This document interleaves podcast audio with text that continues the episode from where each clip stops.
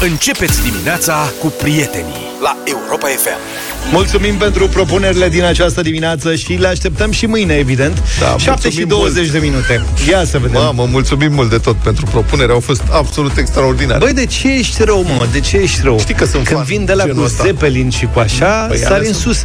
Ieri când a fost A C D C, da, a fost ca să vă povestim, ne-a ignorat total și a luat căștile și le-a pus pe urechi. La revedere. Pa, făcut, pa, da. patru minute. Rock never dies. Înțelegi? Dar uite, acum zice lumea, do- doctor Alban. Doctor Alban, da. Stai, mă, că îmi face asta numai probleme, că a început el, e de vină să nu o dai pe mine. Cu pescuitul, am primit știre. Fiți atent, echipa României Cereal Boilies. Băi, deci, așa se cheamă echipa, Cereal Boilies. Bravo. Am a fost cea mai mare captură a concursului, un crab de treizeci virgulă șapte kilograme. Da. Am înțeles, echipa României cere alt Boilies. Nu, Cereal Boilies, adică... Adică cereal. Boilies, cereal Boilies. Pentru că dacă ar fi fost cereale Boilies. Iar Top Bites România sunt pe primul loc la top cinci pești. S-a depășit recordul Bălții. Ce tare, mă. Baltă, mă, că e lacul Balaton, nu-i așa, am înțeles. Păi ce vrei să-i spună, mă, lac mare? Și... câștigă, e în top acum în clasamentul general, echipa Nickel and Carp Rush cu peste o tonă de pește în patru zile. Ha? De unde vine echipa Carp Rush? N-ai cum să nu știi. Știm. Până la această oră s-a depășit precedentul record de cincizeci de tone de pește. Uh-huh. Crapul adevărul e cât porcul. E că e lesne de... crab? Ajuns la... Ce? Ai e... pescuit crab? Da, sigur. E foarte mișto. Da. Da, serios. Crap oglindă sau crap obișnuit? Crap oglindă. Nici nu știi despre ce vorbești, mă, dar ba, ești da, tupeu să fiu ale... Păi ăsta, dacă îl scoteai la ore la clasă, dea răspunsuri cu siguranță, pe principiu că poate nu-i atent domn profesor. Exact. Bine, tot oarecum în domeniul acvatic rămânem. Așa. Cu un apel de angajare la Târgu Jiu, nu știați, există un bazin de not acoperit. Foarte frumos. Da, foarte frumos, într-adevăr e frumos. Are o structură de asta de lemn, așa, semicirculară, un acoperit, e foarte mișto. Uh-huh. două milioane de euro a costat, stă nefolosit de aproape jumătate de an. I-au tras țeapă cu apă? Băi, are și apă. Asta e, asta e minune. Stă plin degeaba pentru că lipsesc salvamari. Deci nu se găsesc salvamari la Târgu Jiu. Da. Asta e, deci facem un apel.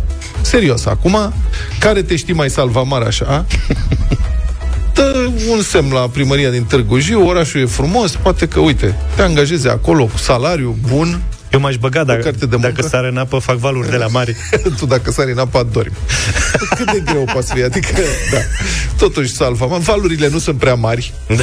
Nu e chiar așa periculos, nici distanțele nu sunt prea lungi, de notat la o adică dacă se pune problema. Cred că un salvamar adevărat nu ia niciodată job de ăsta la piscină. De ce să nu? Păi, dar iarna ce facem, mă, băiatul? N-ai activitate. E plictisitor. Adică băi, acum, serios vorbim. Adrenalina, cu... Serios vorbind, e o chestie foarte importantă, mai ales la bazinele pentru copii, că înțeleg că aici o să vină mm-hmm. mulți copii și e foarte important pentru că pe o notă, adică să nu înțeleagă cineva că demonetizăm activitatea asta, e foarte serioasă. Necul este o, o moarte tăcută. Asta... Ce, am devenit prea serios, nu? Da, nu, da, și nu numai că e prea serios, dar nu, tu ai fost, ai fost la vreo piscină cu salvamar, că n-am fost în viața mea. Nu m-am bazin, uitat după piscină, ei, bazin, dar e bine să fie. Bazin Iar sportiv, că ăsta e bazin sportiv, bazin nu sportiv, e piscină. Da. Da, e bazin sportiv. La bazin se ocupă instructorul să îi supravegheze pe copii. Păi nu știu, e al primăriei, nu e privat, nu știu, habar n-am, asta e regula. Trebuie salvamar. La Târgu Jiu trebuie salvamar, asta este, într-adevăr, este un bazin, e semi-olimpic, douăzeci și cinci de metri lungime, uh-huh. doisprezece virgulă cinci metri lățime, um, oricum, multe emoții în oraș.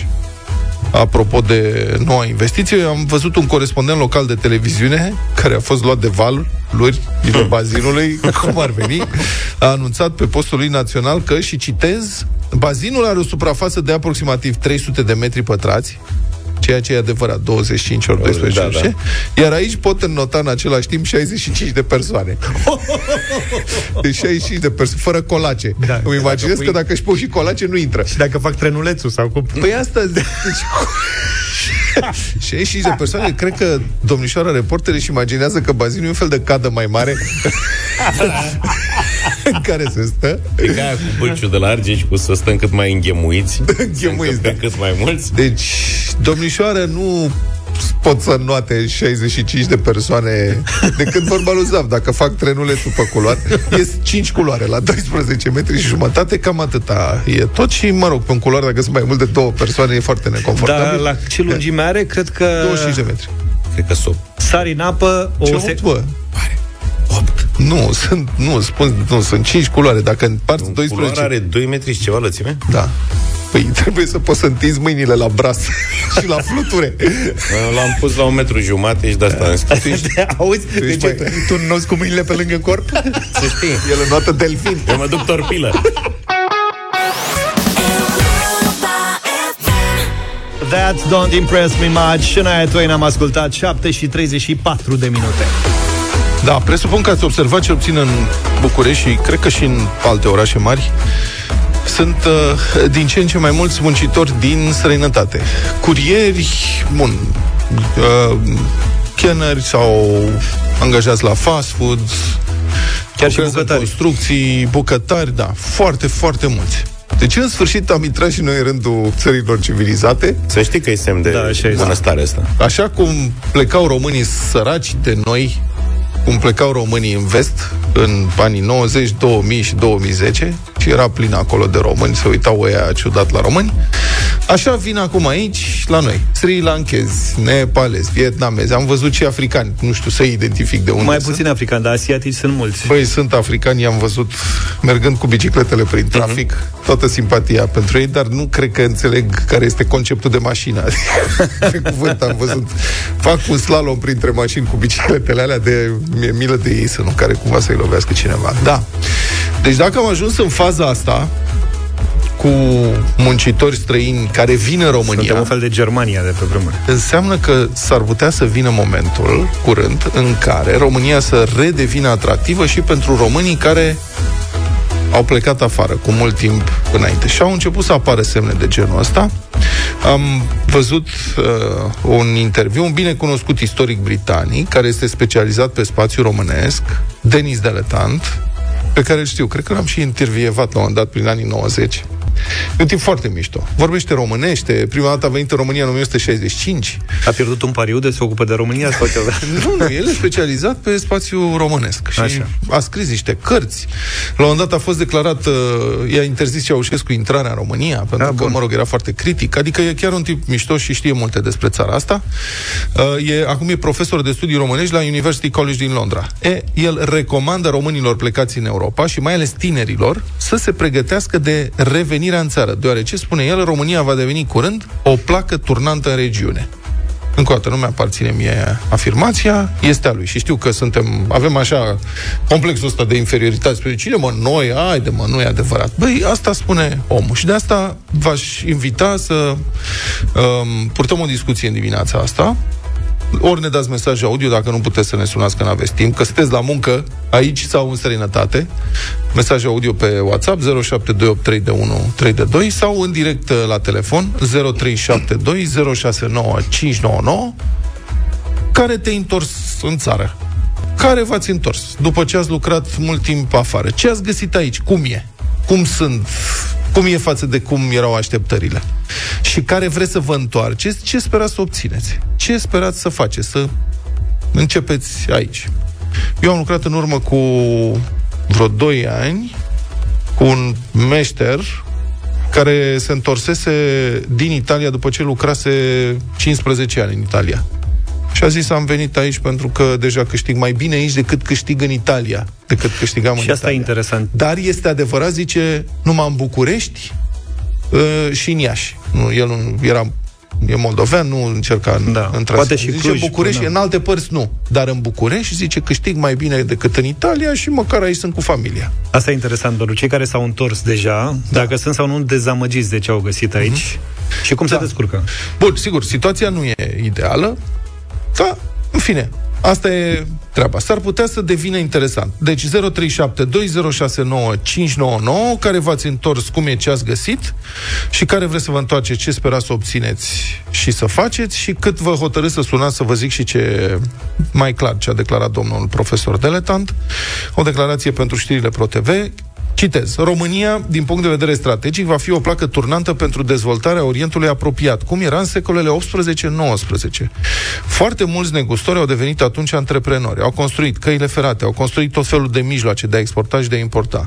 Același lucru se va întâmpla la o altfel de scară cu mijloacele tehnologice care există acum. Deci România are această șansă de a se realiza și de a fi o țară într-adevăr foarte înfloritoare în Europa. După care el a continuat referindu-se la imigrația masivă din țara noastră către vest din ultimii douăzeci de ani. Știți că avem, e țara care are cea mai mare emigrație pe timp de pace din Europa cu siguranță, dar sunt câteva milioane de români care lucrează în vest. Domn profesor spune așa, citez: România trece printr-o fază prin care au trecut și alte țări membre ale Uniunii Europene. Și aici, spune dânsul, m-aș referi la experiența Spaniei și a Portugaliei. De exemplu, când au intrat în Uniunea Europeană, a fost un exod al creierilor din aceste țări. Și s-a mai întâmplat și cu italienii după război. Da. Italienii care emigrau în masă. În America. Și dacă, da, și dacă vorbești, de exemplu, cu portughezi, ei spun, apropo de România, în anii uh, optzeci nouăzeci, portughezii emigrau unde puteau să facă un ban, în vestul Europei, în Europa civilizată, și erau priviți foarte rău. Ca sărmanii Europei, uite, au venit și săracii ăștia și... Deci, poate cine știe, suntem pe același drum și e momentul să înceapă să întoarcă românii. Deci, zero trei șapte doi zero șase nouă cinci nouă nouă, am vrea să vorbim cu aceia dintre voi care v-ați întors în țară și ce ați găsit și cum e experiența până acum, și cu cei care ne ascultați din diaspora și vreți să vă întoarceți, vă bate gândul și ce sperați să găsiți.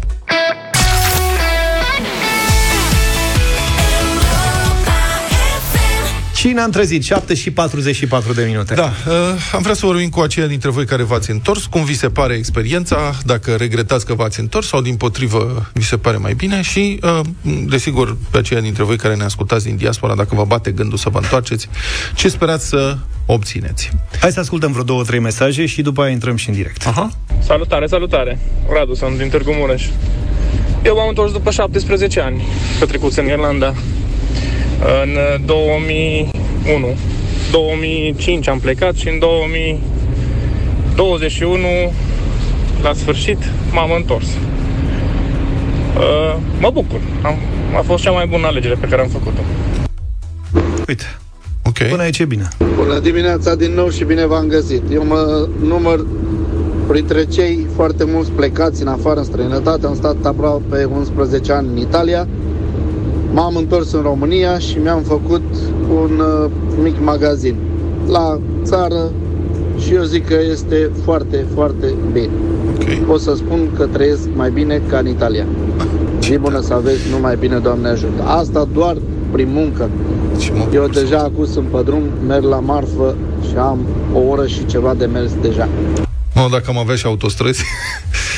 Uh, imediat, imediat venim și cu Sunt mesaje. Foarte multe mesaje, mulțumim pentru Cristian ele. În Hasselt, Belgia. Am fost în două mii șase până în două mii nouă în Spania, am venit în țară și de un an jumate sunt din nou în Belgia și nu mai mă întorc în țară niciodată, uh-huh. Dacă mă ține Dumnezeu sănătos. Aici asta. De ce? Deci a încercat, nu spune. A încercat. Păi asta vrem să știm și de ce. A încercat, s-a întors în țară și nu i-a plăcut și a revenit, aha, în străinătate. Ok. E adevărat în altă parte. Uh, spuneți-mi voi cine e pe linia unu ca să începem. Pe linia acolo. unu e Julien, scrie. Hai să vedem. Julien, bună dimineața. Bună dimineața. Alo, bună dimineața. Bună dimineața. Mă numesc Julien Trușcă. Da. Sunt un român care a plecat în anii două mii, când exista acest miraj al străinătății. Am stat în Italia cincisprezece ani, m-am întors în două mii paisprezece, definitiv, uh-huh, cu două perioade în care am revenit în țară în două mii unsprezece și după aceea, okay, întâlnind... Acum ești în țară? Birocrația, da, acum sunt în țară, din două mii paisprezece. Bun, și ai și experiența uh, lucrului afară și uh, România. Cum e? Acum, cum ți se pare că se poate lucra în țară? Eu încurajez toți românii care sunt plecați afară să se întoarcă în România. De ce? De ce spun lucrul ăsta? Și eu am trecut la început, în perioada două mii paisprezece două mii șaisprezece, printr-o perioadă în care mă bătea gândul să mă întorc, să mă reîntorc în Italia, să nu mă mai întorc în România, deoarece vedeam mentalitatea românilor care sunt aici, venind cu altă mentalitate, venind cu un alt mod de lucru, uh-huh. venind cu... Spune-mi, te rog, ți se pare că s-a schimbat uh, semnificat, adică s-a schimbat ceva în România în acești ultimi zece cincisprezece ani, cât te-ai tot plimbat dintr-o parte într-alta la muncă? Uh, încet, încet începe să se schimbe. Uh-huh. Nu s-a schimbat foarte mult, dar uh, reușim uh, să... devenim și noi o țară încet, încet, ca afară, cum se spune. Mulțumesc mult, Julien. Hai să mai luăm telefoane. Doi? Linia doi vrei? Brabete. Brabete. Bună, bună dimineața. Dimineața. Bună dimineața. Salut, te ascultăm. De unde ne suni, în primul uh, rând? Poftim? De unde ne suni? Din mașină. Bravo. Ești matematician. Și mașina ala. Unde e? Da. Unde te afli? Unde mă aflu? Un balon.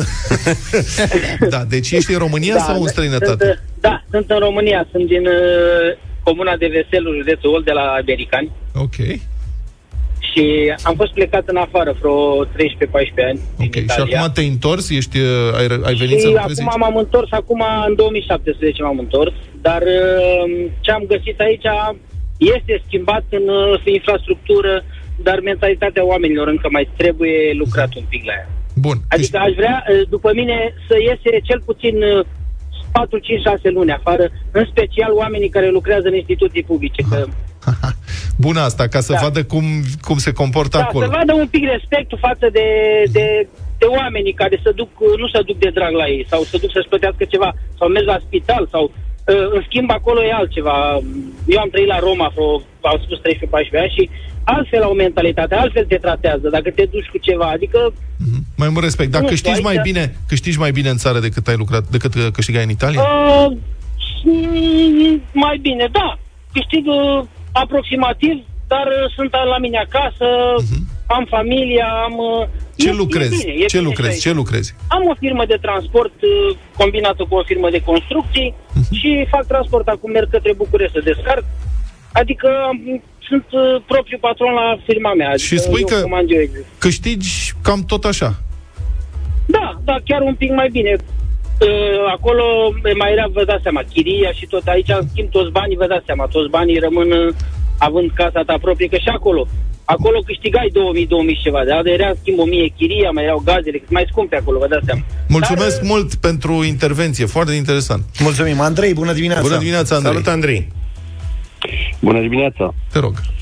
De la Sibiu, da. Bun. Mm-hmm. Uh, chiar numai luna asta m-am întors din Germania, am lucrat în domeniul sudurii. Da. Se câștiga destul de bine. Mamă, tu sudor în România, cred că e nevoie, din câte știu, de sudori ca de apă. Uh, da, este nevoie de sudori, dar nu vor să plătească. Aha. Deci în Germania luam trei mii, trei mii două sute, da. Aici nu vor să-ți oferi nici măcar o mie. Serios? Am făcut, am câteva C V-uri băgate, vreau să mă reapuc, dar lucrez în construcții și văd că merge construcțiile foarte bine. Am douăzeci de ani de experiență în domeniu. Dar câștigi acum aici mai mult de trei mii de euro pe lună? Dacă mă țin de construcții, cred că da. Bun, deci una sunt trei mii de euro în România, alta trei mii de euro în Germania. Categoric. Mulțumesc foarte mult. Ionuț, bună dimineața. Salut, Ionuț. Salut, Ionuț. Salutare. Uh, uite, eu am fost plecat și am fost plecat când eram tânăr. Undeva după optsprezece nouăsprezece ani am și luat calea străinătății. Da. Dar uh, tânăr și cu mirajul respectiv am decis să mă întorc înapoi acasă. Deci, în primul rând, aici ți-e familia, sunt toate locurile dragi și așa mai departe. Și trecând de toate astea, ce facem dacă plecăm toți? Fugim toți de probleme, de responsabilitate, de absolut tot. Ce ne facem? Sigur, ce bun, e o întrebare corectă, dar pe lângă asta eu vreau să te întreb, după ce te-ai întors aici, simți că ai mai multe oportunități profesionale? Absolut, câștigi absolut, mai bine? Absolut, sigur că da. În primul rând, dacă mergi dincolo, într-o altă țară, poate cu o limbă și mai grea, este mai dificil până înveți. Automat sunt restrânse prioritățile și calitățile tale pe care ți le acumulezi în țară, da? Mm-hmm. Degeaba știi să faci de toate dacă nu știi să vorbești. Da, Ionuț, în ce domeniu lucrezi? Eu lucrez în domeniul marketingului. Mm-hmm. Și zici că e mai bine acum aici decât era când erai plecat? Absolut, să știi că în România domeniul ăsta este plătit destul de bine. Mulțumesc mult, Ionuț, pentru intervenție. Vă tai mai scurt, că încerc să iau cât mai multe telefoane, centrala e plină. Paul, bună dimineața. Bună dimineața, Paul. Neața, Paul. Salut, bună dimineața. Te rog. Să știți că banii sunt doar un, unul dintre motive. Uh-huh. Cred că unul din cele cincizeci de motive. Da. Contează foarte mult de unde pleci și unde te duci. Okay. Eu, de exemplu, am plecat după optsprezece ani din România, din poziția de I T-ist, și nu pot să spun că e o diferență de zece mii de euro între salarii, dar contează foarte mult uh, contează foarte mult zona în care te-ai dus, da, și de unde ai plecat, da? Deci eu am plecat din centrul Bucureștiului, da, și trăiesc în Bayern, Germania, da? Da? Uh, Alt nivel am de trai, altă organizare urbană. Exact. Uh-huh. Contează foarte mult de unde. Da. Acum, din păcate, românii care sunt plecați afară sunt între opt și nouă milioane. Uh-huh. Recensământul din decembrie anul trecut a spus că sunt în țară nouăsprezece milioane de oameni. Este fals. Sunt în jur de paisprezece milioane. Asta este marea problemă. Da? Bun. Și te bate cumva gândul că... să revii sau asta e? Niciodată. Niciodată, pentru că până la urmă știți care este, așa cum au spus și ceilalți, casa este de fapt aceea unde ești cu familia, da? În momentul în care ești cu soția plecat, sau, mă rog, cuplul este plecat, au copii acolo, da? Și au intrat în sistemul de acolo de educație, de învățământ și așa mai departe, da? Pensie. Deci, diferențele sunt enorme. Și nu ține de salariu. Mulțumesc, am înțeles, mulțumesc, înțeleg ce spui. Mulțumesc, mă bucur că am avut uh, și pe cineva de partea cealaltă care nu vrea să întoarcă, să nu creadă lumea că suntem doar într-o singură direcție. Nicolae, bună dimineața. M- Mai avem un minut? Uh, da. Bună dimineața. Bună dimineața, Nicolae. Te rog. Bună dimineața. Da. Uh, din punctul meu de vedere, schimbări majore nu se vede aici. A trebuit să mă întorc în țară datorită unei probleme de sănătate a soției.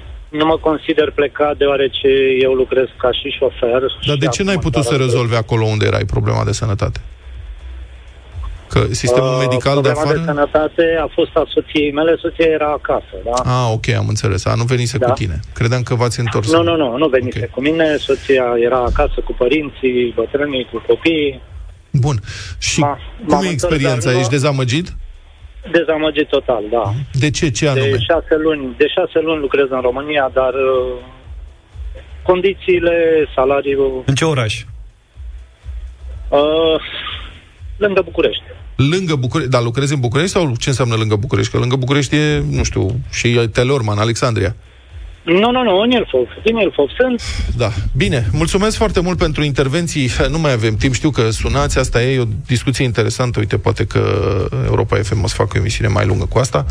Sigur că lucrurile nu sunt ideale, sigur că mai e mult până departe, dar mi se pare că se schimbă. Și asta este lucrul cel mai bun, și că se schimbă în bine. opt și zece minute, am revenit în deșteptarea la Europa F M. Dacă în urmă cu o lună discutam despre cum ar putea fi făcută reforma pensiilor speciale și încasate miliardele de euro din P N R R, cumva, iată că am ajuns la situația în care nu se schimbă nimic în privința pensiilor speciale, în schimb ar urma să fie introduse noi impozite.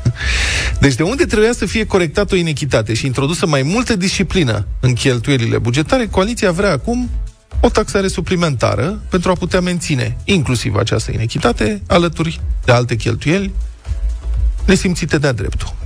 Iar ideea că vor fi impozitați suplimentar doar bugetarii, cum spun domnii Ciolacu și Ciucă, este o perdea de fum, pur și simplu, și asta e elegant zis. Niciodată o astfel de prevedere nu va trece de Curtea Constituțională, care va constata simplu că nu pot fi discriminați prin taxare cetățenii în funcție de locul în care lucrează. Adică un contabil de la stat să plătească un impozit mai mare decât un contabil de la privat, de pildă. Deci impozitele suplimentare, dacă vor fi, vor fi pentru toată lumea, fără discuție, deși la stat și în mediul privat, asta ca să nu care cumva să se taie pensiile speciale și alte cheltuieli. Analistul economic Bogdan Glăvan este la telefon. Bună dimineața! Bună dimineața! Bun, să zicem, punem cazul, domnule Glăvan, deci domnii Ciolacu și Ciucă vor supraimpozitarea bugetarilor care au venituri mai mari ca salariul președintelui. Asta este ideea, deci ar fi vorba de treizeci de mii de persoane. ce ar rezolva asta, când gaura la buget e de patru miliarde de lei? Adică peste deficitul progno- prognozat, care nu mai știu cât, cred că e vreo optzeci de miliarde, nu, pe anul ăsta deficit. Ce ar rezolva impozitarea asta? Păi ar rezolva o părticică, depinde acum cât exact, dacă sunt luate în calcul toate veniturile acestea cumulate, obținute din mandate, pensii, indemnizații, tot felul de lucruri. Da, aici să explicăm, e un alt truc, că una e salariul și alta sunt sporurile și, ce spuneți noastră, indemnizațiile din Consiliul de Administrație și ore suplimentare și așa mai departe. Însă, însă, clar, ar fi insuficient. Guvernul a ajuns să aibă această problemă pentru că a estimat niște venituri nerealiste și vă aduc aminte că la începutul anului, apropo de ăsta, patru miliarde de care a spus, tot patru miliarde era taxa de solidaritate pe care estima că o încasează de la companiile din petrol și gaze. Și după aceea am descoperit că nimeni nu are de plată sau nu poate plăti. În urmare, dacă la începutul anului te-ai făcut niște calcule greșite, ai înțeles greșit legislația europeană, regulamentul european, normal că după câteva luni te-ai dat seama că ai o gaură și gaura asta crește. Ei nu poți acoperi venind cu o măsură, așa cum ați spus și dumneavoastră, discriminatorie, fantezistă, care nu va sta în picioare, dar, așa cum am mai discutat de-a lungul ultimilor ani, în perspectiva anului două mii douăzeci și patru, probabil că se va pune oficial pe masă și va deveni program politic al unui partid introducerea impozitării progresive pentru generală, pentru toată lumea. Asta spuneți că ar fi, poate, program până alegeri, dar care, care ar fi efectul? Care credeți că ar fi efectul revenirii la impozitarea progresivă în România? După, deci în două mii patru s-a renunțat la asta. Sunt deja douăzeci de ani. Deosebit de nociv, pentru că România, regimul fiscal din România este o caracteristică a acestei țări. La fel cum este relieful, la fel cum este cunoașterea limbii engleze de către populație sau alfabetizarea. Da? Ori România concurează cu alte țări din lumea largă. Și în momentul în care o caracteristică a acestei țări se schimbă și se schimbă în rău, în cazul de față impozitarea, atunci înseamnă că capitalul care alege unde să se localizeze, unde să deschidă fabrici, unde să angajeze oameni, da, va alege mai degrabă Bulgaria sau va alege mai degrabă altă țară.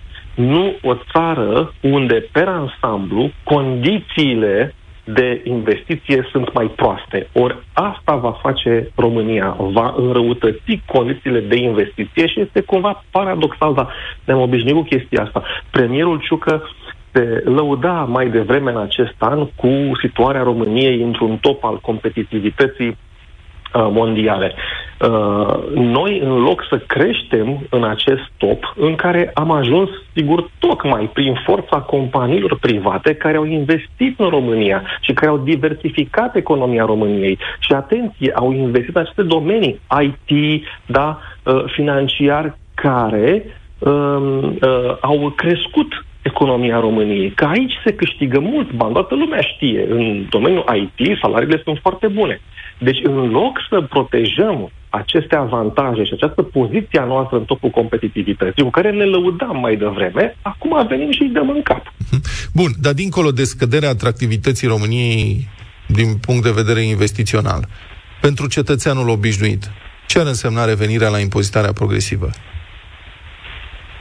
Până când nu avem o grilă în față, nu putem spune foarte exact, dar uh, fiecare cetățean trebuie să știe că uh, impozitul lui va fi mai dificil de calculat, uh, va însemna probabil creșterea generală a impozitelor virate statului de către marea masă a oamenilor.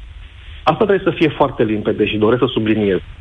Este o iluzie să credem că vor fi taxați suplimentar doar unu la sută din români, de exemplu. Asta este o iluzie, să credem, pentru că dacă așa ceva se întâmplă, atunci statul nu câștigă mult.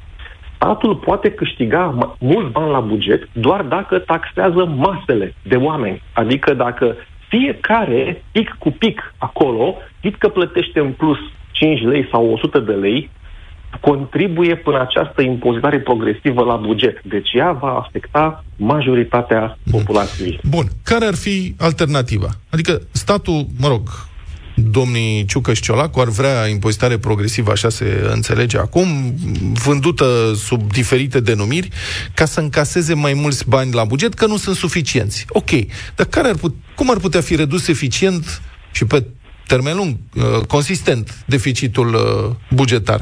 Ce ar trebui, unde ar trebui umblat?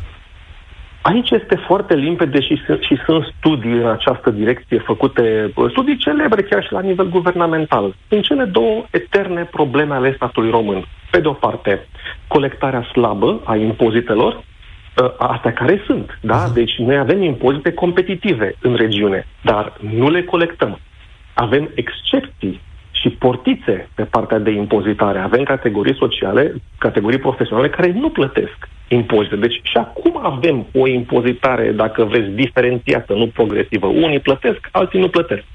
Categorii care au fost extinse tocmai de actualul uh, guvern. Și atunci, dacă ar trebui să uniformizăm baza de impozitare, statul ar culege mai mulți bani. Pe cealaltă parte, avem cheltuielile bugetare, unde dintotdeauna ne-am plâns că se face risipă. Și de fiecare dată când vedem oameni din spitale, oameni de administrația locală, care își cumpără aparate super scumpe, da? De fiecare dată când vedem primării care nu mai au locuitori și care nu mai produc niciun serviciu public în esență, dar doar angajează primar, secretar, șofer, ce mai fie acolo, de fiecare dată când vedem sutele de companii de stat pe care nu le mai are nicio țară în regiune și în lume, poate doar în America de Sud să fie ceva, dar pe lângă noi nu mai sunt țări cu sute de companii de stat care toacă bani, asta înseamnă că banii sunt risipiți. Și dacă am opri aceste, această risipă, atunci nu s-ar mai pune problema, credeți-mă, nici unei nevoi de bani la buget. Mulțumesc foarte mult, a fost în direct în Deșteptarea analistul economic Bogdan Glăvan.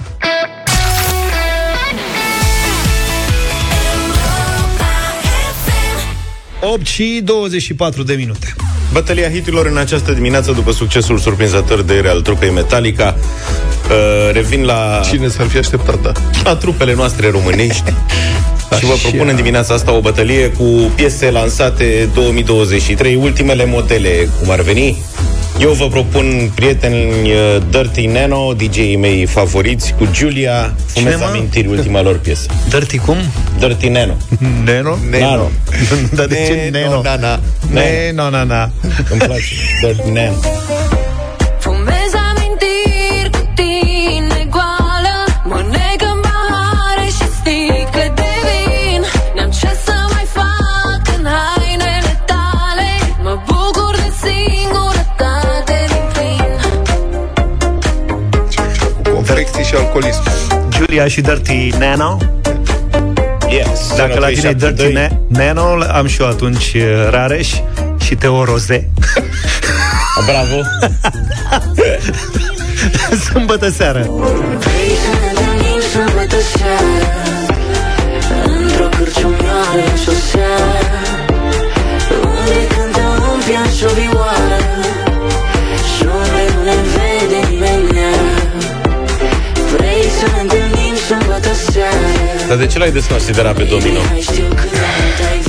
N-am, am zis că nu e esențial. Eu nu înțeleg altceva. Eu, eu nu înțeleg de ce mai nou sunt o mulțime de piese în care nu se poate pronunța corect litera S. Și se spune, vrei să ne întâlnim sâmbătă seară. Și se întâmplă se copii poart... nu merg la dentiști. Se, se poartă tocmai, ba da, se poartă aparate. Se poartă așa. Și cumpărți aparat, nu poți să zici că ai elasticele alea. Te ține un pic. Nu e adevărat. Ați purtat vreodată aparat de ăla? N-ați purtat. Am purtat eu, nu te împiedic. Nu ești să iei din cauza lui. Ai avut altfel de aparat. Am observat că se vorbește așa. Mai nou. Se vorbește așa cu gura închisă și, nu știu, pare ceva mai drăguț. Sunt diverse mode. Așa e, auzi.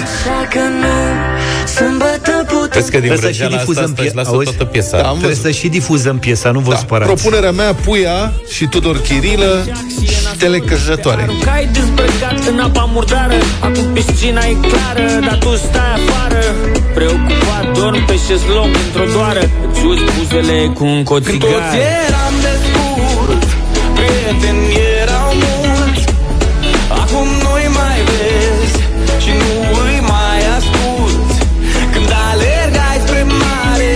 zero trei șapte doi zero șase nouă cinci nouă nouă. Mihaela, bună dimineața. Bună, Mihaela. Bună. Bună dimineața. Toate trei piesele nu se pot difuza, nu-i așa? Nu, nu. Doar no. sâmbătă seara. Votez cu Luca. E, la, mâine, sâmbătă seară, toate trei. Mulțumim. Bine, mulțumesc, deci votul e la Luca. Daniel, bună dimineața. Salut, Daniel. Bună, Daniel. Bună dimineața, băieții. Să trăiești. Cu Dirty Nano astăzi. Cu Dirty Nano, Nano. Petre, bună dimineața. Salut, Petre. Salut, Petre. Bună dimineața, băieți, bună dimineața. Să știți că sunt în drum spre mare, așa că să mergem cu Tudor Chirilă, nu? Da, mulțumim. Bravo. Frumos. Așa, Daniel, bună dimineața. Salut, Daniel. Bună dimineața. Iar nu mi-a ieșit cu George, astăzi merg cu Vlad. Mulțumesc, stele căzătoare. Am, Eva, bună dimineața. Bună, Eva. Eva. Bună dimineața. Să fie sâmbătă seara. Mulțumesc tare mult. Exact când ne grăbim este scorul ăla de... Daniela, bună dimineața. Bună, Daniela. Bună. Vrei să ne întâlnim sâmbătă seara. Egalitate perfectă. Și Ioan, bună dimineața. Salut, Ioane. Bună dimineața, ultima piesă. Stele căzătoare, Stele Puia căzătoare, și Tudor Chirilă. Da, da, niște o piesă, da. Bravo. Mai este... prezintă o dată. Mai prezintă o dată? Da. Puia și Tudor Chirilă, Stele căzătoare. Prieteni erau mulți, acum nu-i mai vezi și nu-i mai asculți. Când alergai spre mare, nu căutai cazare. Degeaba ai cinci stele dacă ele sunt căzătoare. Ai crescut ușor, mâncând fructe din copac. Acum nu-ți mai plac, doar ce e bio mai bagi în stomac. La școală mergeai pe jos, nu erai nervos, deși afară nu era deloc frumos. Puloverele alea croșetate de mama, nu-ți era niciodată fric iarna. Acum hainele care-ți plac sunt alea pe care încă nu le-ai cumpărat. Alergai după minge și era beton, între betoane arse de soare erai patron. Acum ai bani în buzunare și te simți spion, pe o tablă de șac și e nasol. Te aruncai dezbrăcat în apa murdară, acum piscina e clară, dar tu stai afară preocupat, dormi pe șezlong într-o doară, îți uzi buzele cu un coțigar. Când toți eram desculți, prieteni erau mulți, acum nu-i mai vezi și nu-i mai asculți. Când alergai spre mare, nu căutai cazare.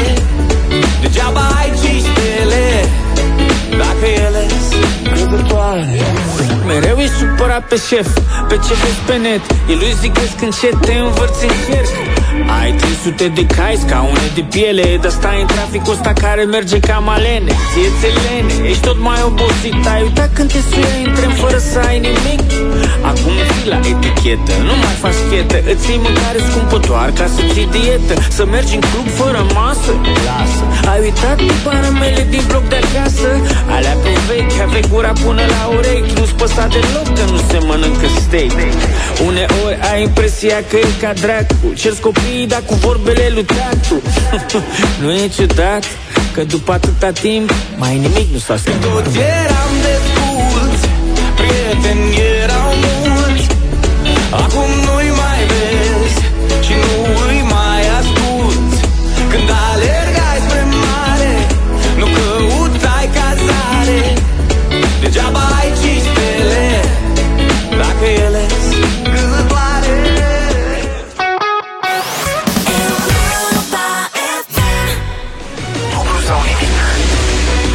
Deschideți radiourile, deschideți televizoarele, tabletele, laptopurile. Ne găsiți pe YouTube, ne găsiți pe Facebook, ne găsiți pe TikTok. Ne găsiți și pe șoseaua Pipera, numărul cât?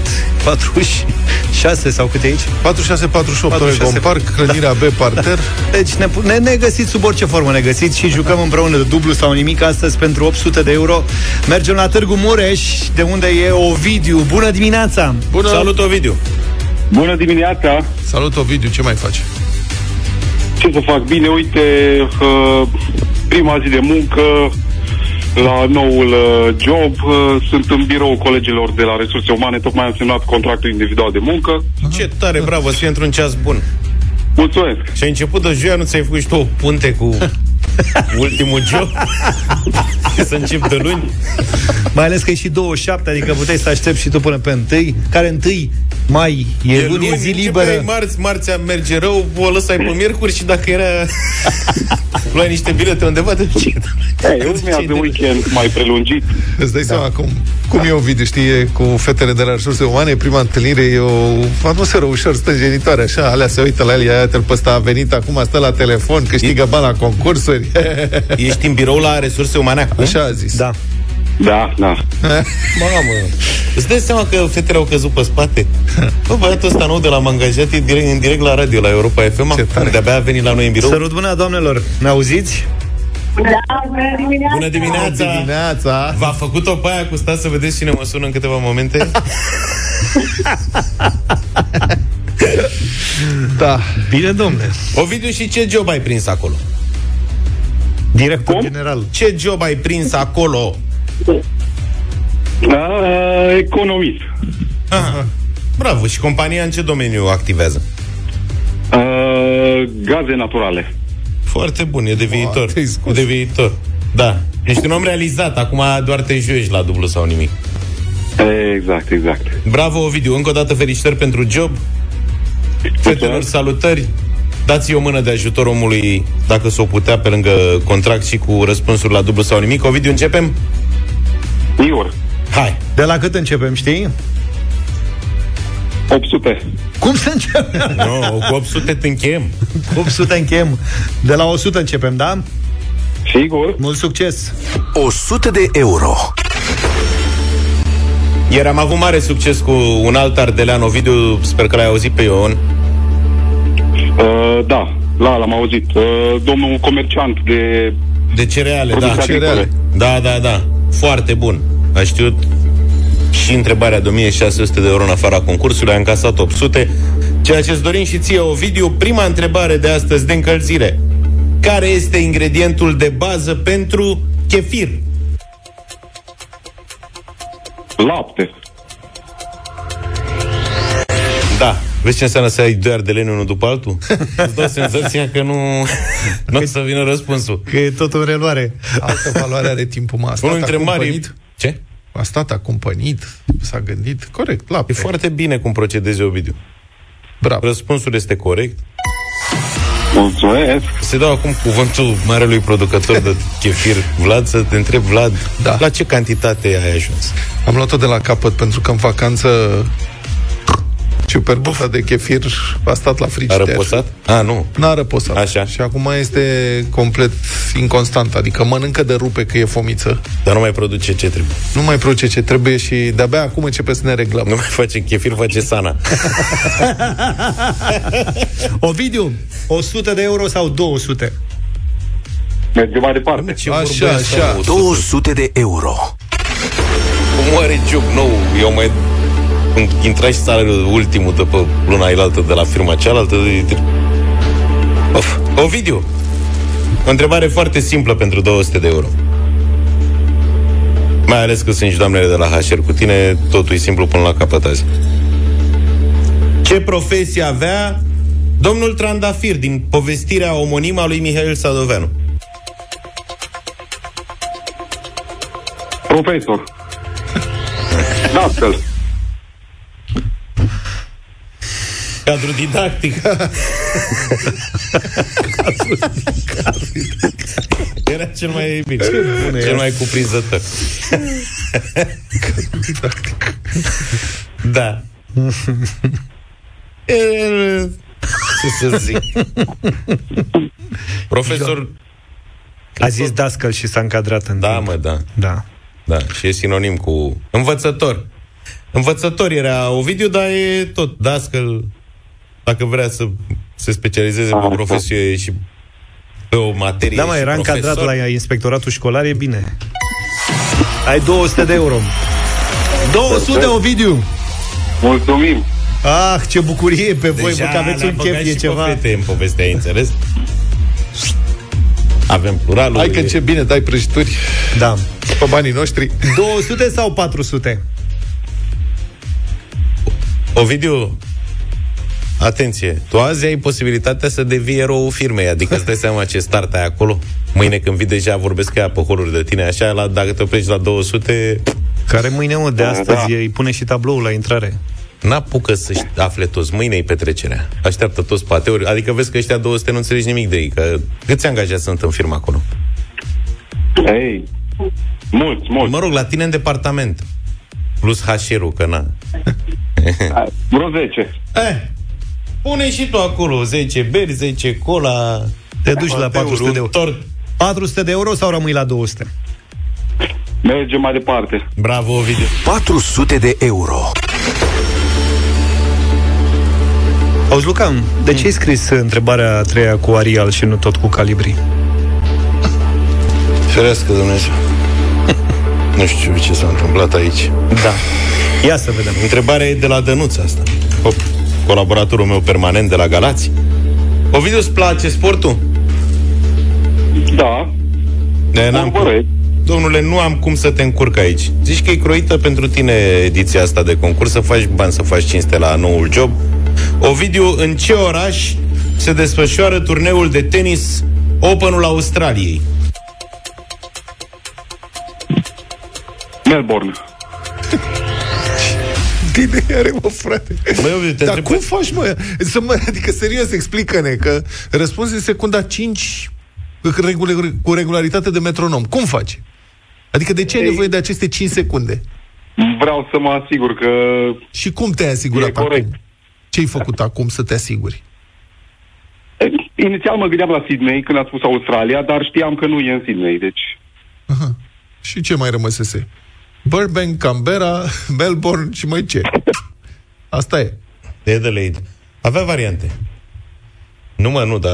E tare omul, mă. Da, dar este exact... A, este unul la unul cu Ioan. Da, exact. Și Ioan la fel, aveai senzația că a căzut legătura, că se întâmplă ceva. Și uf, acum ne zice, hai că mă opresc, că am treabă, a venit clientul. Nu zice așa, fii atent. Nimeni, nimeni. Ovidiu. Da. Ai câștigat patru sute de euro în dimineața asta. Yes. Ia uite ce entuziasm deja printre colegile de, de la H R. Ai, uh, ai posibilitatea să mergi la ultima întrebare, ultimul pas, opt sute de euro, și ai și cinci minute la dispoziție să te gândești dacă vrei să faci asta singur sau împreună cu colegele tale, ok? Bine. Ne întâlnim, ne întoarcem în cinci minute cu Ovidiu din Târgu Mureș ca să vedem dacă merge la opt sute de euro sau nu. Vlad, George și Luca s-au întors alături de Ovidiu la Dublu sau Nimic. Ovidiu, ești cu noi? Neața. Neața, da, da. Perfect. Ai câștigat, să spunem și celor care ni s-au alăturat acum, patru sute de euro.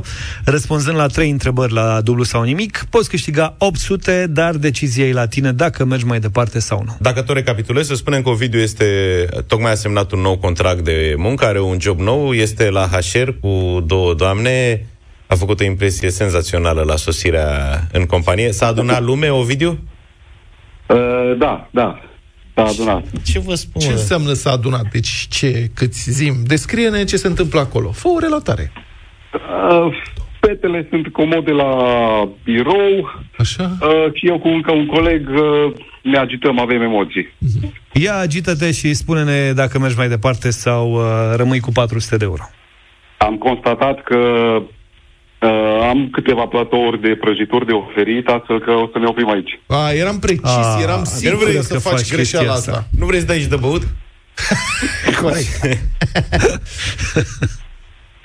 hmm? Poate ești scoși și în oraș. Adică sunteți, cât, uh, în total sunteți patru cetățeni acolo, da? Da, în acest birou, da. Hai, mă, dă un culo de treabă. Patru oameni, o întrebare, e o singură întrebare. Voi sunteți patru, dar mă rog, tu alegi, nu vreau să... Poate încerc să răspund la ea, dar în afara concursului. Aoleu, ce tristețe. Bine, te întreb pentru ultima oară, patru sute sau opt sute de euro? Erou sau uh, foarte bun? patru sute și erou. patru sute de euro a câștigat Ovidiu din Târgu Mureș în dimineața asta la Dublu sau Nimic. Felicitări, bravo! Hai, Ovidiu, acum să vedem foarte repede cum ai pierdut patru sute de euro. Erou ești abia dacă știi să răspunzi la întrebarea asta. Și cred că din toți patru... Hai, poate fetele n-ar fi știut la asta, dar că mai venise și un coleg în plus, poate ți-ar fi fost de ajutor să răspunzi cine era zeul războiului în mitologia romană. Ce întrebare?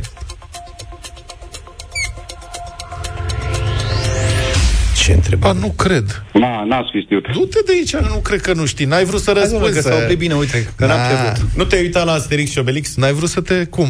N-ai vrut să te expui. Nu există. Zeul războiului, mitologia romană. Are nume? Nu, nu. Ares e la ăli, la greci. Ăsta are nume de planetă. Ăștia erau cu planetele. Mars. Jupiter. Next. Ăla e ăsta șeful, Jupiter. Da. Nu. Marte, bre. Jupiter era Zeus. Marte. Nu? Marte și Marte. Mai cum.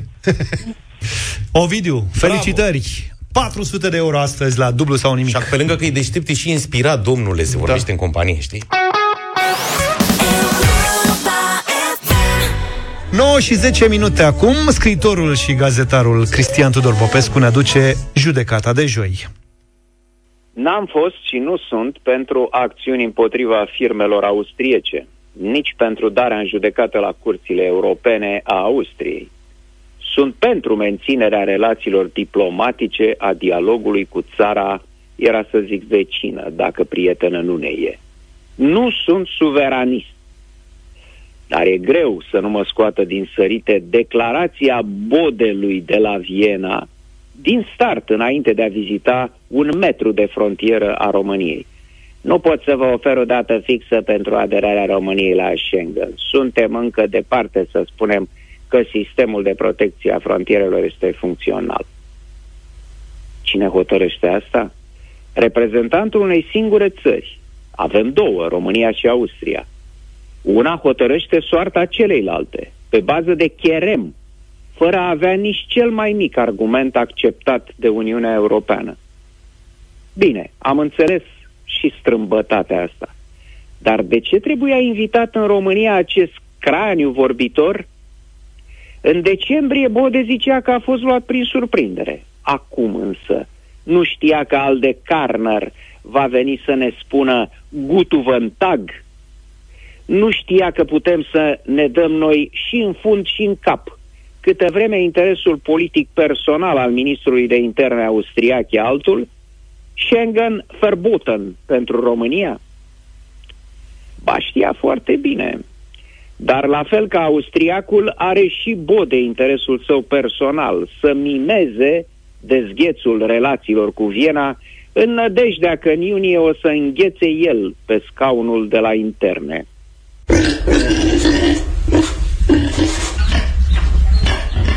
Ciolacu, viitorul premier, mustind de moralitate, zice că trebuie supraimpozitate cu șaisprezece la sută toate salariile bugetarilor mai mare decât cel al președintelui României. Încearcă astfel să prindă două vrăbii cu un singur laț. Să pară însetat de dreptate socială în fața votanților și să nu pronunțe cuvintele care i-ar putea tăia din voturi. Tăierea salariilor. Care tăiere ar fi cât se poate de firească în firma numită statul român. Supraimpozitarea veniturilor foarte mari e o măsură aplicată în destule țări asupra bogătașilor privați, cărora statul n-are dreptul să le scadă salariile sau profiturile. În ce privește bugetarii, statul este patronul care are dreptul să hotărască reducerea salariilor lor și reduceri de personal pe criterii de performanță capitalistă. Capitalismul trebuie să fie și de stat, nu doar privat. Căci nu e vorba numai de mărimea salariului, ci și de cât și cum muncești ca să-l încasezi. Știre. Șefa serviciului producție de la Teatrul Dramatic Elvira Godeanu din Târgu Jiu a fost pozată în timpul serviciului, cum dormea cu capul pe birou, salariată fiind de la buget, cu suma de circa opt mii lei pe lună. Dacă s-ar cumula energia sfărăiturilor emise de cei care dorm în post la stat pe multe mii de lei, ar rezulta o putere instalată cât a unei salbe de hidrocentrale. Or, în criza actuală, cu alegerile la orizont, guvernul Cioacă nu poate renunța la acest aport energetic important.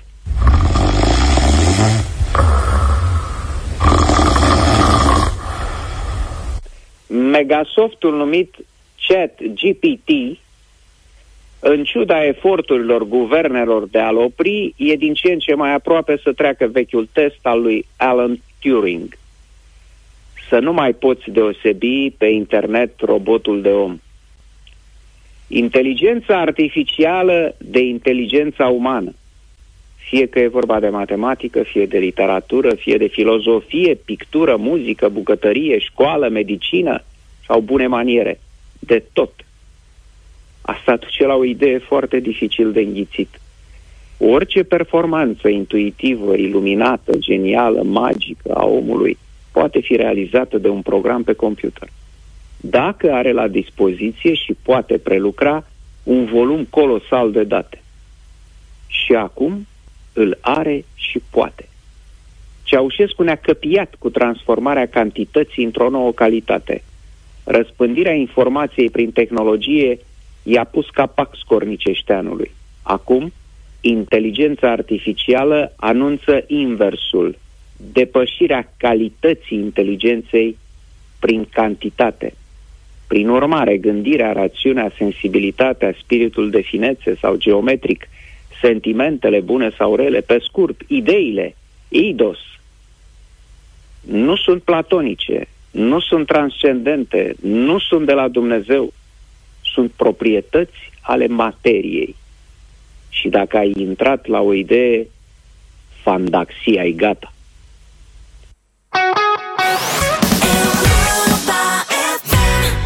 Asta e o piesă de când, din perioada în care radiourile încă mai făceau clasamente ale pieselor de dragoste. Era top douăzeci separat. Slow songs sau top douăzeci love songs și așa mai departe. Era dragoste pe pământ. Da, da, da, da, da, da, da, da, da, da, da, da. Eu îl și văd pe Luca scriind scrisori. Dra- drag, dragă redacție, iată clasamentul meu cu piese de dragoste pentru această săptămână. Bă, nu, dar vreau să spun altceva. Ca actual organizator de concursuri aici la Europa F M, așa, eu eram foarte frustrat acum vreo cincisprezece ani că rămâneau mult, erau atât de multe scrisori că oamenii n-apucau să le parcurgă pe trei, făceau topul din cât prindeau din ele, știi? Și eram foarte revoltat. Bă, dar de ce nu se face? Și să explicam, băi nene, nu? Că veneau, erau sute, saci de da. scrisori, saci. Te referi la redacția Europa F M? Nu la redacția Europa la... F M, pe vremuri. Pe vremuri, zic, dar nu la redacție, tu? La D J. De unde vedeai tu sacii de scrisori? Clasamente de-astea. Tu lucra și el la radio. Și tu mai vedeai sacii de scrisori? Ce? Tu vedeai sacii de scrisori și erai da. nemulțumit? Eram nemulțumit că nu sunt parcurse toate când se face clasamentul. Și îți dai seama cât da. de greu era. Că oamenii îți trimiteau, da. ei nu îți trimiteau o propunere, ei trimiteau un clasament de da. zece. Și tu trebuia, cum ar veni, să faci cu pix și cu hârtie, că atunci nu umbla toată lumea, și să faci o medie ponderată a voturilor, adică era o lucrare de asta amplă, de s-ar fi luat o săptămână dedicată. Și era revoltat. Da, Luca, redacție. Ia, ia, mă, ia că iar ăla n-a desfăcut toate scrisorile. Bă, da, nu mai pot, da, mă. Da, știi, el fiind, erai mai mic pe atunci. Da. Era și rușine să te duci la D J să-i spui, mă, nu ți-e rușine, de ce nu desfaci no, toate? Eu îl respectam. Da. Pe undeva avea dreptate. Erau într-adevăr, adică ar fi trebuit, dacă oamenii au scris, trebuia să citești. Asta erau realmente saci de scrisori. Așa. Și te învârteai în jurul sacilor, cum făceai? Mai desfăceai tu unul și ia uite ce interesant scrie domnul ăsta, dacă înțelegi ce vreau să spun. Mai umblam în ele în corespondențe, da. Că eram curios să văd ce votează lumea. Și ce căutai? Poze? Ce căutai? Nu, mă, nu, că erau dedicate pentru top. Dar cum se chema topul ăla? Top, depinde top. La ce top te referi. Era un top la Europa F M, de asta. La Europa F M weekend. Nu s-a întâmplat asta niciodată. Dar nu de dragoste, era top Europa Top Hit. Asta, dar aici nu aveai niciodată saci de scrisori, pentru că se ajunsese în epoca, la... în epoca veneau... internetului și de... se trimiteau pe mail sau orice altă variantă. Veneau la R F I, unde veneau? La R F I veneau? Sau se mur la Radio Contact, se întâmpla lucrul ăsta. Dar dacă... el n-a lucrat la Radio Contact. Da, asta nu se vede. R F I, da. Erau niște săculezi mai mici. Da, da, da. da. Săcotei. Erau chiar așa de saci mari. Că și noi ne-am făcut o imagine greșită. Luca notând indignat printre mormane de scrisori necitite. Citiți-le! Citiți-le, vă rog, citiți! Da. Au și trimiteau, să... așa, ție, ție nu-ți trimiteau scrisori cu pronosticuri pentru pentru meciuri și astea. Am primit, să știți. Da? Da. Da. Da. Se mai întâmplă. Cred că cu poveștile alea pescărești trebuie să te mă ocup mai mult. cu concursul de crab, de carp, de alea, de nu știu, de, am dat azi de la rezultatele. Da, păi acolo e bine. Da. Da, da, tu ai poșta redacției, te ocupa de ea, că eu așa am început la ziar, când te duceai la ziar, mai trăgeai și bățul scurt pe unele chestii. Și mie mi-au dat poșta redacției. Ți-au dat numai bețe scurte când ai tras. Adică aveam voie să fac reportaje pe teren, dar cineva trebuia să facă și poșta redacției. Și, da, nu veneau chiar saci, dar a fost o experiență interesantă, în primul rând, de lizibilitate. Oamenii au o mulțime de probleme. Și știi la ce mai veneau scrisori multe? La, la dedicații. La gaze. Că în perioada aia, în anii nouăzeci, se făceau multe dedicații. Mamă, și, și veneau foarte multe. Că venea scrisoarea la câteva zile bune de când o... Nu, de obicei se de depuneau la redacție. În vremea respectivă era venit și veneau la redacție. Puține veneau prin poștă. Dar știi, la, la Europa Liberă ați trimis vreodată? N-am trimis, nu n-am încercat. Am îndrăznit eu, și? am încercat. Am cerut la, nu mai știu, era o emisiune cu noutăți, rock, chestii de genul ăsta. Și am trimis și eu. Și ca să nu mă... Am dat-o anonimă, evident, dar ca să nu se prindă deloc securitatea, am semnat cu un nume de fată, Jennifer. Jennifer. Dar nu știu de ce, dar așa am zis, Jennifer. Și dacă era tare secundă... Bă, nu s-a difuzat, cred că n-a ajuns scrisoarea, da. Dacă aveau simțul umorului, îți trimiteau înapoi, știi? Tu fără adresă. Da, da, da, să-ți fi trimis scrisoare. Mulțumim, Jennifer. Da, da, da, da, da, da. S-a dosariat.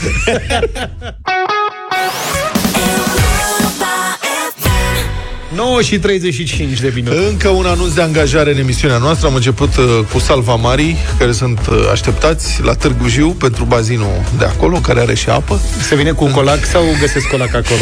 Încheiem cu un anunț din partea unei grădini zoologice din Blackpool, Anglia, prin care se caută o persoană care dorește să se costumeze zilnic în păsăroi și să sperie pescărușii din zonă. Când își termine domnul Iohannis mandatul, iertați-mă. Scuza. Pare rău, scuzați, da. Problema cu pescărușii, pescărușii sunt niște golani, de fapt, sunt mai golani decât porumbeii. Și porumbeii sunt golani. Dar uh, gola, ăsta, pescăru- uh, porumbeii nu sunt chiar agresivi. Pescărușii sunt niște golani agresivi. Adică îți, furmă, îți fură șaorma de mână. Și sunt bătăuși. Și sunt și bătăuși. V-am mai povestit că a furat unui prieten puiul de la decongelat de pe pervaz. Exact, exact. Pe moșilor. Da. În București. Deci, asta e. Au învățat să fure nu doar mâncarea animalelor. Mă, deci fură mâncarea de la urs, de la tigru, de la astea în Blackpool. Fură și mâncarea vizitatorilor. Eu nici nu știu cum mai zboară la câtă mâncare fură. Candidatul hmm. ideal, spune conducerea grădinii zoologice din Ia. Blackpool. Aici, curios. Trebuie să fie prietenos și deschis la interacțiunea cu vizitatorii. Uite, noi ne încadrăm. Ca să nu-i speriești pe vizitatori. Da. Dar neîndurător și gata să-și îndeplinească rolul de a ține pescărușii golani departe, îmbrăcat în păsăroi. Trebuie să-i placă să se costumeze în păsăroi, deci care, dacă îți place să te costumezi în păsăroi la muncă... La Blackpool, în Anglia, acolo nu e cald, adică poți să stai costumat în păsăroi, nu e... Asta crezi că e problema, problema principală. Asta crezi că este... La un moment dat, da, să știi. Adică mă gândesc la mascotele alea de la basketul american, de exemplu, și în stat, în general. Să... Auzi, tu... Să stai în costumul ăla, să te agiți, mi se pare crunt, adică la da. un moment dat... Păi, acum e și obiectivul important. Tu de ce? Eu în locul tău, că ai problemele alea cu porumbei la tine la... Să mă costumez în păsăroi. În uliu. Uliu, uliu. Să stau în flocon. Da. Uliu, uliu, faci de când în când.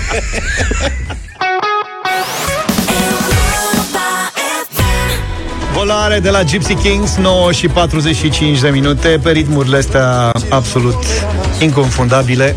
Anunțăm o piesă nouă de la Cargo. Cargo. A? A doua piesă Cargo de anul ăsta se numește Techem. Videoclipul are premiera undeva în jurul orei douăsprezece pe YouTube, dar noi o ascultăm la Radio Voting și votăm zero trei șapte doi zero șase nouă cinci nouă nouă.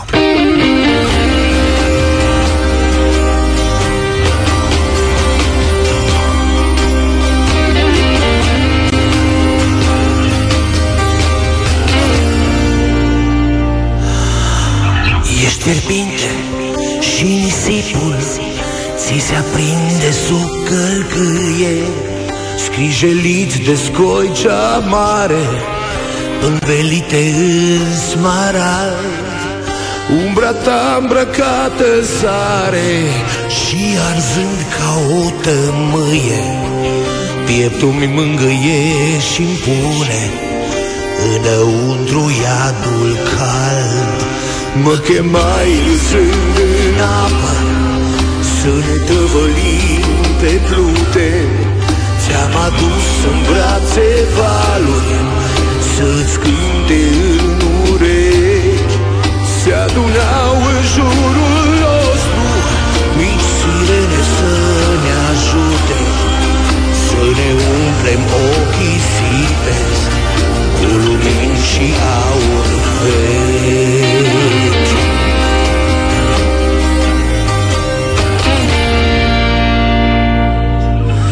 Ți-am gustat din sân și foamea mi-a trecut făcând un sete. Am băut din tine perle până gâtul mi-am fuzit și te-am dezbrăcat de alge, lăsând vinul să se îmbete de albețea pielii tale și de râsul-ți fericit. Uită-ne pândesc din apă spume albe de vapoare. Vreau să te-nfășor codoane, vreau să ne legăm de stânci. Vreau să mă scufund în tine și să mă transform în mare, într-o mare fără funduri, doar cu ochi negri și adânci.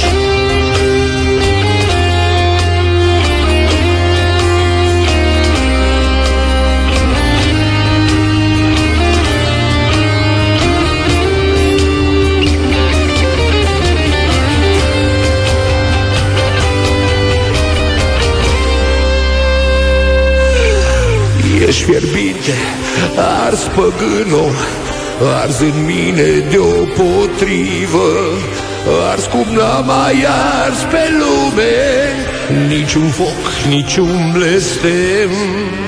Două bărci plutind de mână într-o ultimă derivă și o vamă veche în care ca de Dumnezeu te chem. Două bărci plutind de mână într-o ultimă derivă și o babă veche care ca prin Dumnezeu te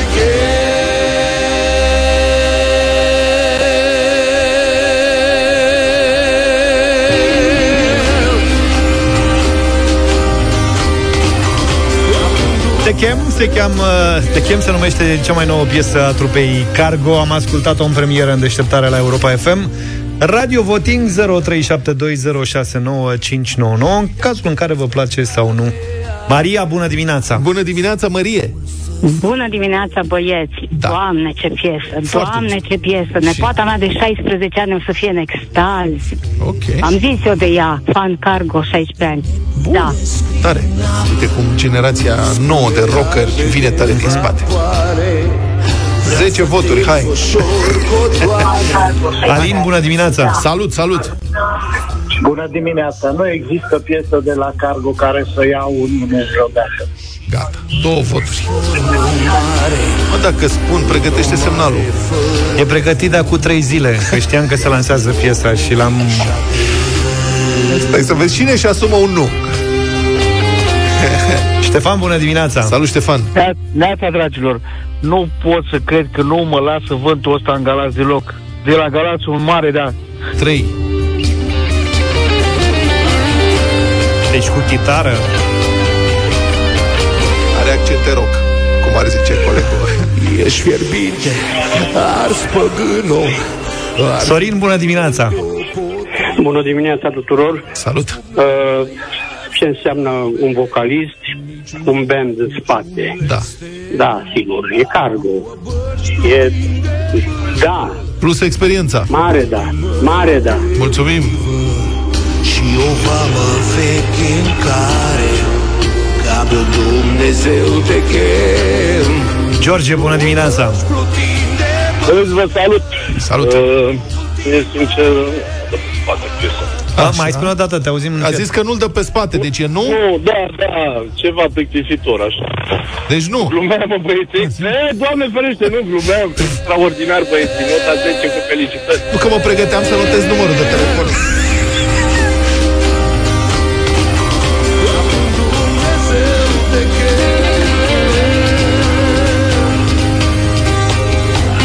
Bună, Dina! Ești cu noi? Bună!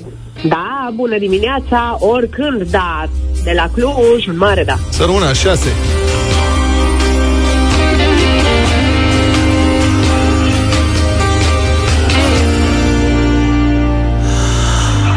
Ești fierbinte și nisipul.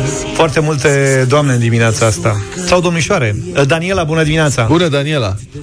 Bună dimineața. De mult l-am auzit așa o melodie care să mă impresioneze. Superbă melodia. șapte. Îmbrăcată sare. Facem mâine rock românesc la bătălia hiturilor, vreți? Rock românesc? Mm-hmm. Iar vii cu Iris? Uite, încerc să nu dau Iris. Sau cu Alternasfera. Alternasfera. Încerc să nu dau nici Alternasfera. Și nici Cargo. Și am, ne apucăm de aici. Ok. Dar nici voi. Nici noi. Bine. Cât e? opt? șapte. șapte a fost? Aha. Angela, bună dimineața! Angela? Ah, bună dimineața! Bună dimineața! Da, am rămas sub Cargo. Mare, da! Mare, opt. Da! Mulțumim!